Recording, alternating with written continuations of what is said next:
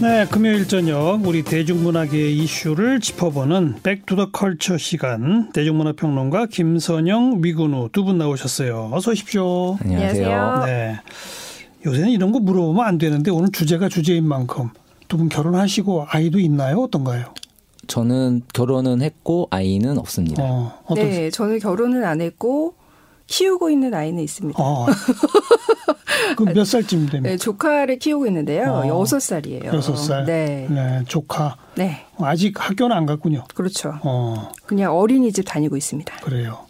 왜 이런 얘기를 던지는지 오늘의 주제가 예. 그 MBC의 새 예능 프로그램 공부가 뭐니 네. 이게 지금 교육 관련해서 아주 뜨거운 논란을 불러일으켜요. 그렇죠. 먼저 이게 어떤 프로그램이에요? 예, 그 이제 에듀 버라이어티라고 이야기를 하는데요. 이게 제목 자체가 공부가 뭐니 이 중의적인 표현이죠. 그러니까 공부가 뭐냐, 그러니까 공부란 것이 음. 정말 이제 우리 사회에서 어떤 의미를 가지고 있느냐라는 질문과 이렇게 money라는 건 이제 결국 돈이죠. 그러니까 하- 한글로 뭐니라고 쓴 게 아니라 money, 뭐니라고 쓴 거예요. 예, money 하고 이제 공부가 뒤에 뭐니? 그리고 네. 이제 그 물음표가 아, 붙습니다. 이렇게 공부가 정확하게. 돈. 예, 돈, 돈 묻는 거죠. 물음표. 그런데 공부가 돈? 예. 그런데 그러니까 이제 그 그러니까 공부가 무엇인지라는 것의 사회적 맥락에 대해서 이제 이야기를 하고 제가 이렇게 제 의도입니다. 그리고 이제 그런 것에서 한국이라는 나라에서 교육이라는 것이 항상 뜨거운 화두가 되는 것이 결국 이제 입시 그리고 입시의 공정성 문제들이 항상 결부되기 때문이잖아요. 예. 그러면서 그 입시에서 항상 그 이야기가 나오는 것들이 뭐 사교육 그리고 사교육 비용 이런 그리고 이제 정보의 그 불균등한 격차 음. 이런 것들인 것인데 그런 것들 그런 이제 그런 돈의 문제 들에 있어서 그런 돈에 대한 어떤 편견을 이제 그 돈이 많아야지 뭐 좋은 곳에 갈 수 있다, 그러니까 좋은 학교에 갈 수 있다라는 그런 편견을 좀 이제 없애주고 또 이제 그런 그 불균등한 음. 정보 격차를 이제 해소해 준다라는 식의 그런 그의 의도를 가지고 있는 프로그램입니다. 어, 굉장히 좋은 의도인데요. 네, 돈 많이 들여 사교육 많이 한다고 좋은 거 아니다. 뭐 이런 거란 거죠. 근데 우선 의도는 그렇습니다. 사교육이 뭐 돈을 많이 들인다고 해서 사교육 자체가 좋은 게 아니다. 이 의미보다는 실제로 프로그램에서 보여지는 내용은 예. 좀 사교육비를 좀 줄여도 효율적으로 공부할 수 있는 방법, 전략들을 가르쳐 주는 거예요. 사교육을 아예 시키지 말아야 한다가 아니고 그게 아니라 이제 아닙니다. 절, 그러니까는 절감 비용을 네. 이제 그러니까 말하자면 포트폴리오 구성을 좀 더 효율적으로 바꿔준다에 잠깐, 잠깐. 가깝습니다. 사교육 포트폴리오 구성을 한다고요? 그러니까 무슨 저 재테크 컨설팅 하듯이? 그렇습니다. 여기에 이제 교육 전문가라고 어. 하는 분들이 이제 전문가로 이제 솔루션을 제시를 하기 위해서 한 네 분 정도가 등장을 하고요. 어떤 분들이에요? 그 전문가는? 어, 주로 이제 입시, 그러니까 전 서울대 입학 사정관이었던 음. 분도 계시고요. 그 이분 같은 경우는 특히 이제 스카이캐슬의 그 화제 드라마에서 입시 코디네이터? 네, 그 실전 모델로 알려져 있어서 네, 굉장히 화제가 됐고요. 근데 그런 이분은 분이 전문가로 컨설팅을 하러 나온다. 네. 근데 이분은 그래도 아. 이제 공부의 어떤 근본적인 의미에 대해서 많이 짚어 주시고요. 또 한 분 같은 경우에 이제 고정으로 출연하시는 분 중에 이제 자녀를 서울대라든지 이제 다른 명문대에 복수 합격을 시켜서 그걸로 이제 화제가 돼서 이런 어떤 입시 전략 컨설턴트로 일하시는 분이 예. 여기에 전문가를 차별을 하고요. 예. 근데 또 뭐 영 파일럿 때는 영재교육원에 다니시는 분이 음. 이제 수련을 하기도 하셨고 네. 또 이런 분들이 이제 알겠어요, 알겠어요. 네, 의뢰인들이 등장을 하거든요. 의뢰인. 네네. 그래서 이제 교육 이 이제 아이의 교육에 대해서 고민을 하는 학부모 당사자들이 어, 그러니까. 네. 우리 아이들 지금 공부 시키고 있는 것 좀 지켜봐 주시고 네, 어떻게, 잘하고 있는가. 어떻게 바로 잡아야 아, 네. 할지 알려주세요. 뭐 그렇죠. 이런 거라 이거잖아요. 그렇죠. 맞습니다. 그래서 네, 이 전문가라는. 네, 전문가라는 사람들이 이제 보면서 음. 어 이런 건 좀 효율적이지 않다. 그래서 사교육비를 좀 알겠어요. 줄여줄 수 있는 어. 부분은 불, 줄여주고. 그런데, 네. 그런데 이게 왜 논란을 이렇게 크게 불러일으키고 있는 거예요? 근데 저는 방금 전에 진행자분께서 약간 이미 놀라셨었거든요. 사교, 사교육이 필요 없다가 아니라 사교육비를 줄여주는 얘기냐라고 음. 약간 놀라셨던 것 같은데 그 저희가 우리 생각을 할 때 우리가 생각을 할 때도 지상파에서 교육이라는 것을 다룰 때 입시라는 것을 다룰 때 분명히 어떤 그런 사교육 문제라는 것들을 다룬다고 하면은 그러니까 그런 거 없이 어떻게 우리가 좀 더 이제 그런 그런 정보를 가지고서 네. 집, 집에서 공교육의 힘으로 어떻게 할 것인가 라던가 음. 아니면 이제 그런 그런데- 두려운 마케팅을 어떻게 극복할 것인가를 이제 이야기해 줄 줄 알았는데 사실은 그 사교육에 이제 어떤 면에서는 그 당 사교육계 업계에 있는 분들이 나와서 음. 효율성이나 이름을 가지고서 그걸 거의 전제한 이후에 그 다음에 전략을 이야기해 주니까는 어떤 의미로든 이제 뭐 실제로 거기 출연하신 분들이 그러니까는 여기 출연하기 전에도 이미 이제 아이들 아이 셋의 그 사교육을 거의 학원을 한 서른 개 넘게 보내는 이제 그 의뢰인이 있었는데 뭐라, 뭐라고요? 아이 세 명이 어떻다고요? 10살이 학원을- 채안 됐는데 3명이서 총 일주일에 받는 수업 개수가 이제 34개인 거예요. 열 살이 대치동에 안된 아이 셋인데 네. 대치동에 살고 있는 34개? 아이였습니다. 네. 예, 근데 그거를 1인당 평균 11개. 네, 그렇습니다. 그거를 이제 그 방송에서 많이 줄여줬어요. 포트폴리오를 짠다고 많이 줄여줬지만 그래서 몇 개로 줄였어요. 한 11개 정도로 줄였고, 그러니까 이제 많이 그러면서 줄이긴 했네요. 이제 교육비를 이제 사교육비를 65% 절감했다라고 했는데 이제 그 어떻든 간에 이것이 사교육이라는 것을 하나의 디폴트 값으로 잡았다는 거잖아요. 네, 그 꼭 부- 필요하다. 예. 네. 그 부분에 있어서 어쨌든지 간에 이게 사교육 조장이라는 부분이 있지 않느냐라는 비판이 있었고 그리고 이제 여기에 출연하신 분들 자체가 이 업계에 있는 분들인 거잖아요. 네, 사교육 서비스 종사자들이 이제 대부분을 예. 차지하고 있고 예. 교육 문제를 논한다고 하면서 정작 전문가의 그 공교육 현장에서 일하시는 분들은 이제 한 없고? 분도 예, 없고 어. 그래서 이 프로그램에 관심이 과연 공영방송으로서 어디에 있는가라는 네. 점을 많이 의심을 할 수밖에 없는 주된 네. 시청층 그 타겟을 정한 것 자체가 네. 예. 그런 식으로 사교육 한 2, 30개 하고 있는 거기를 겨냥한 거예요?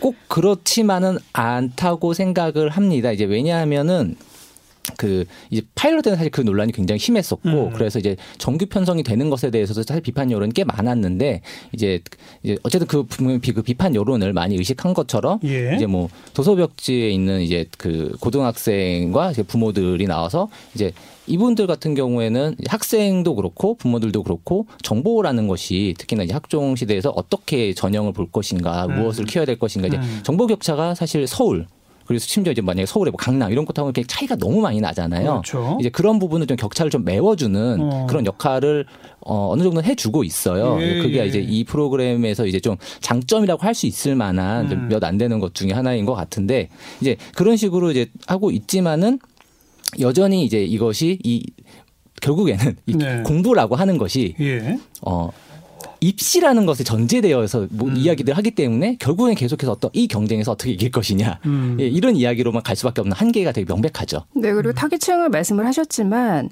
이제 대부분의 의뢰인들이 연예인들이에요. 그러니까 일반 시청자들이 좀 따라가기 어려운 그런 예. 교육을 이미 시킬 수 있는 환경에 예, 예. 있는 분들이 나오시기 때문에 예. 이거는 이제 아무래도 다른 어 저만큼 저렇게 저런 여유로운 환경에 사는 분들도 저렇게 치열하게 아이들을 교육시키고 있는데 음. 어 우리도 뭔가 해야 되는 게 아닌가라는 식으로 평범한 시청자들에게 뭔가 이렇게 좀 불안감을 조장해주는 네. 그런 효과가 있기 때문에 이게 결국에는 어떤 사교육 에 대한 관심으로 다시 돌아갈 음. 수밖에 없는 거예요. 네. 그래서 여기 출연하는 부모들은 네. 아이들이 그 어디 학원에 가고 뭐뭐 하고 하는 걸 좋아하는지 안 좋아하는지 물어보는 게 나와요, 안 나와요? 아이들에게 직접이요. 안 나오죠. 그러니까 그래서 부모들이 이 아이들에게 어떤 양육 태도를 가지고 있는지도 그러니까요. 사실은 관찰을 합니다. 네. 이게 어찌됐건 관찰 예능이라는 예, 포맷을 예. 가지고 있기 때문에 예.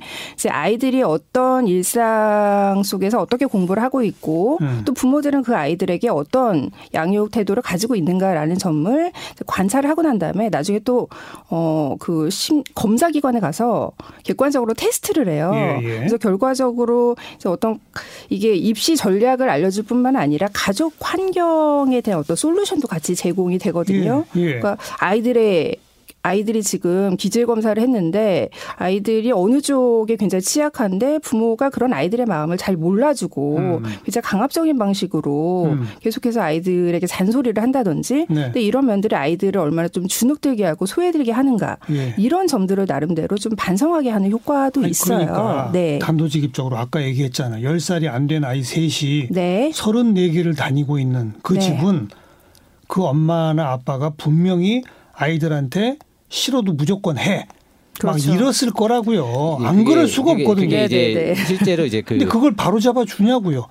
이러시면 안 됩니다. 그러니까 아이 성격 망치고 아이를 오히려 바보로 만듭니다. 이런 게 나오냐고요. 그렇죠. 어, 그러니까 어느 정도는 네, 나옵니다. 네. 어느 음. 정도는 나오는데 음. 이게 이거 항상 이게 솔루션이 또 항상 동일하진 않아요. 그러니까 이그 아까 이야기했었던 그러니까 본인의 아이들을 이제 그런 소위 명문대에 진학시키는 데 성공했었던 그 현재 그 사교육 쪽의 대표 예, 같은 예. 경우는 이제 크게 그 학업을 위- 그 학업의 효율성 이야기는 하지만은 음. 뭐 이렇게 했을 때 뭐 애들이 망가진다라기보다는 나는 뭐 이렇게 이 의뢰인보다 좀 더 나쁜 엄마이기도 했지만은 좋은 대- 대학 가고 나서니 나를 고마워한다. 라는 이제 사실 그런 그런 attitude가 있고 예, 그에 비해서 이제 아까 이야기했던 또 서울대 전 서울대 입학 사정관을 했었던 분 같은 경우에는 어쨌든 이제 그런 이 교육이라고 하는 게 결국에는 사교육이라는 거는 공포 마케팅이거든요. 예. 뒤떨어집니다라고 하는 것들을 계속해서 만들어내는 그 공포 마케팅인데 예, 그 공포 마케팅의 어떤 실체라는 것에 대해서 너무 두려워할 필요 없다라는 것을 이제 어느 정도 이야기를 해주고 알겠어요. 있죠. 네. 뭐더 저는 듣고 싶지가 않네요. 어, 제가 좀 교육에 대해서 약간 좀 네. 어, 까칠해서 그런지 네네. 이 프로그램은 교육을 완전히 망치는 프로그램이에요. 교육은 인간을 만드는 거고 사람의 관계를 맺는 법을 가르치는 게 교육이지 그렇죠. 네. 대학에 보내는 게 교육이 아니거든요. 그러니까 많은 부분들 많은 분들이 모든 전제가 네. 대학에 보내는 교육이잖아요. 그렇습니다. 맞습니다. 그러니까 어떻게 선행 학습을 시켜서 성적을 향상시킬 것인가에 결국엔 초점이 그죠? 맞춰져 있어요. 그건 근본이 잘못돼 네, 있어요. 그렇죠. 제가 보기엔. 그래서 많은 사람들이 이제 이 프로그램에 좀 요구하는 것 중에 하나가 음. 어, 정말 교육에서 우리가 그 필요한 그런 인성 교육이라든지 아이들이 사회적으로 좀 관계를 맺는 법 이런 거에 대한 진단을 물론 내리기는 해요. 네. 아이들이 이러이러한 면이 부족하다라는 예. 진단을 내리지만 예. 문제는 정작 솔루션 과정에서 거기에 대한 솔루션에 쏙 빠져 있고 어. 이 아이들의 성적을 어떻게 하면 효율적으로 올릴 것인가 이 부분만 어. 그러니까 아이들이 어떤 이제 인성적으로 어떤 부분이 부족한가는 진단을 내리는 데에만 그냥 음. 그치고 있다라는 게 이 프로그램의 굉장히 좀 큰 문제점 같아요. 이게 뭐 4차 네. 산업혁명 이런 얘기 나오기 전이면은 제가 네. 좀 참을 텐데 이제는요 이런 교육 시키면 아이를 바, 바보로 만드는 거예요. 근데 이제 그 창조력을 키우는 교육은 이런 교육과 정반대 교육이라고 모든 전문가가 얘기하거든요. 그거는 제 어릴 때도 그랬어요. 근데 이거는 사실은 결국에는 이제 저는 이 프로 아마 이제 진행자분께서 굉장히 우회적으로 이 프로는 이제 근본부터 잘못됐다라고 말씀을 하신 것 같은데 음. 저도 이제 거기에 대해서 동의를 합니다만 우회적으로가 아니라 네. 직설적으로 네. 말했어요. 네. 근본적부터 잘못된 프로그램입니다. 근데 그럼에도 불구하고 이제 그런 부분은 분명히 있는 것 같습니다. 이것이 그러니까 이 프로그램의 잘못이냐? 그러니까, 그러니까 창의력 교육이 중요하다는 얘기는 정말 제가 어렸을 때부터 했었습니다. 했었는데 예. 결국에는 한국이라는 곳은 말하자면 이제 소위 스카이로 대표되는 명문대로 갔을 때그 음. 창의력이라는 것도 더 인정받고 그러니까는 이 사람이 더 노력해서 좋은 대학 갔으니까 이 사람이 훌륭한 인재겠지라고 하는 어떤 잘못된 통념들이 여전히 굉장히 강력한 사회거든요. 사실은 그 통념들이라는 부분을 우리가 고쳐내지 않으면은 제2의 제3의 공 부가 예. 뭐니라는 것들이 예. 나올 수밖에 없지 않을까 생각을 합니다. 아니 정확한 말씀이에요. 우리가 그런 학벌 사회, 학벌 위주의 저 잘못된 또 사교육 위주의 교육 풍토 그 속에 살고 있잖아요. 네. 그 구조를 그대로 재생산하는데 기여하는 프로그램이라는 거예요. 제 말은. 맞습니다. 그렇죠. 그러니까 음. 어떻게 보면은 이 프로그램은 그 구조 잘못된 거라는 거를 이미 인정을 하면서 그러니까요. 그 안에서 결과적으로 좀 각자 도생하는 법을 가르쳐 주는 그런 프로그램이거든요. 음. 그러니까 그 많은 각자 도생이란 네. 말이 남들을 보면서 서로 공포를 느끼는 각자 그렇죠. 도생이에요. 네. 그러니까 실제로 이 프로그램을 보면은 제일 먼저 드는 감정이 불안감이에요. 음. 그러니까 여기에 이제 고등학생들 의뢰인들이 주로 나오지만 어 아까 첫 대치동 그 삼남매처럼 이제 10살이 안 된 아이들 예, 예. 심지어는 이제 5살, 4살 아이들까지 이야기가 나온단 말이죠. 예. 근데 그 아이들조차도 초등학교 들어가기 전에 한글을 교육을 어- 어디까지 시켜야 되는가 이런 것들이 그 안에서 논의가 되고 있어요. 당장 김선영 씨는 자기 조카 어떻게 키울까 고민돼요? 좀 걱정이 됩니다. 그러니까 저 그러니까 많은 여기에 출연한 많은 의뢰인들의 음. 그 부모들이 특히나 엄마들이 이제 주로 자녀 교육을 담당하다 보니까 하는 말이 어 남들도 다 하고 있으니까 내가 안 시키고 있으면 뭔가 이렇게 우리 아이를 내가 망치는 것은 아닌가.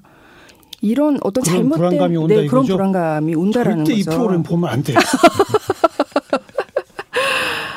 그러니까 그런 부분을 네, 이제 이 프로그램에서 나름 짚어주기도 하면서 결과적으로는 어떤 그 선행학습이 이 아이들한 테 유리하다라는 쪽으로 결론을 몰고 가니까 네. 그 점은 이제 확실히 비판을 받아야 될 것 같아요. 위근우 씨도 마지막 한마디. 뭐 지금 좀 이제 프로그램 얘기를 좀 넘어선 것 같아요. 지금 이 얘기가. 근데 그렇습니다. 그 지금 아니 오늘은 제가 아주 노골적으로 예, 예. 비판했기 예, 예. 때문에 그- 정리해 버립시다. 그러니까 교육에 대한 담론이라고 할 때 지금 최근에 이제 뭐 그리고 정시를 확대하느냐 뭐 하냐 얘기가 계속해서 공정이라는 말로 압축이 됩니다. 근데 저는 그 얘기를 하고 싶어요. 결국 이 공정이란 말이 공정 경쟁으로만 이야기가 되고 있거든요.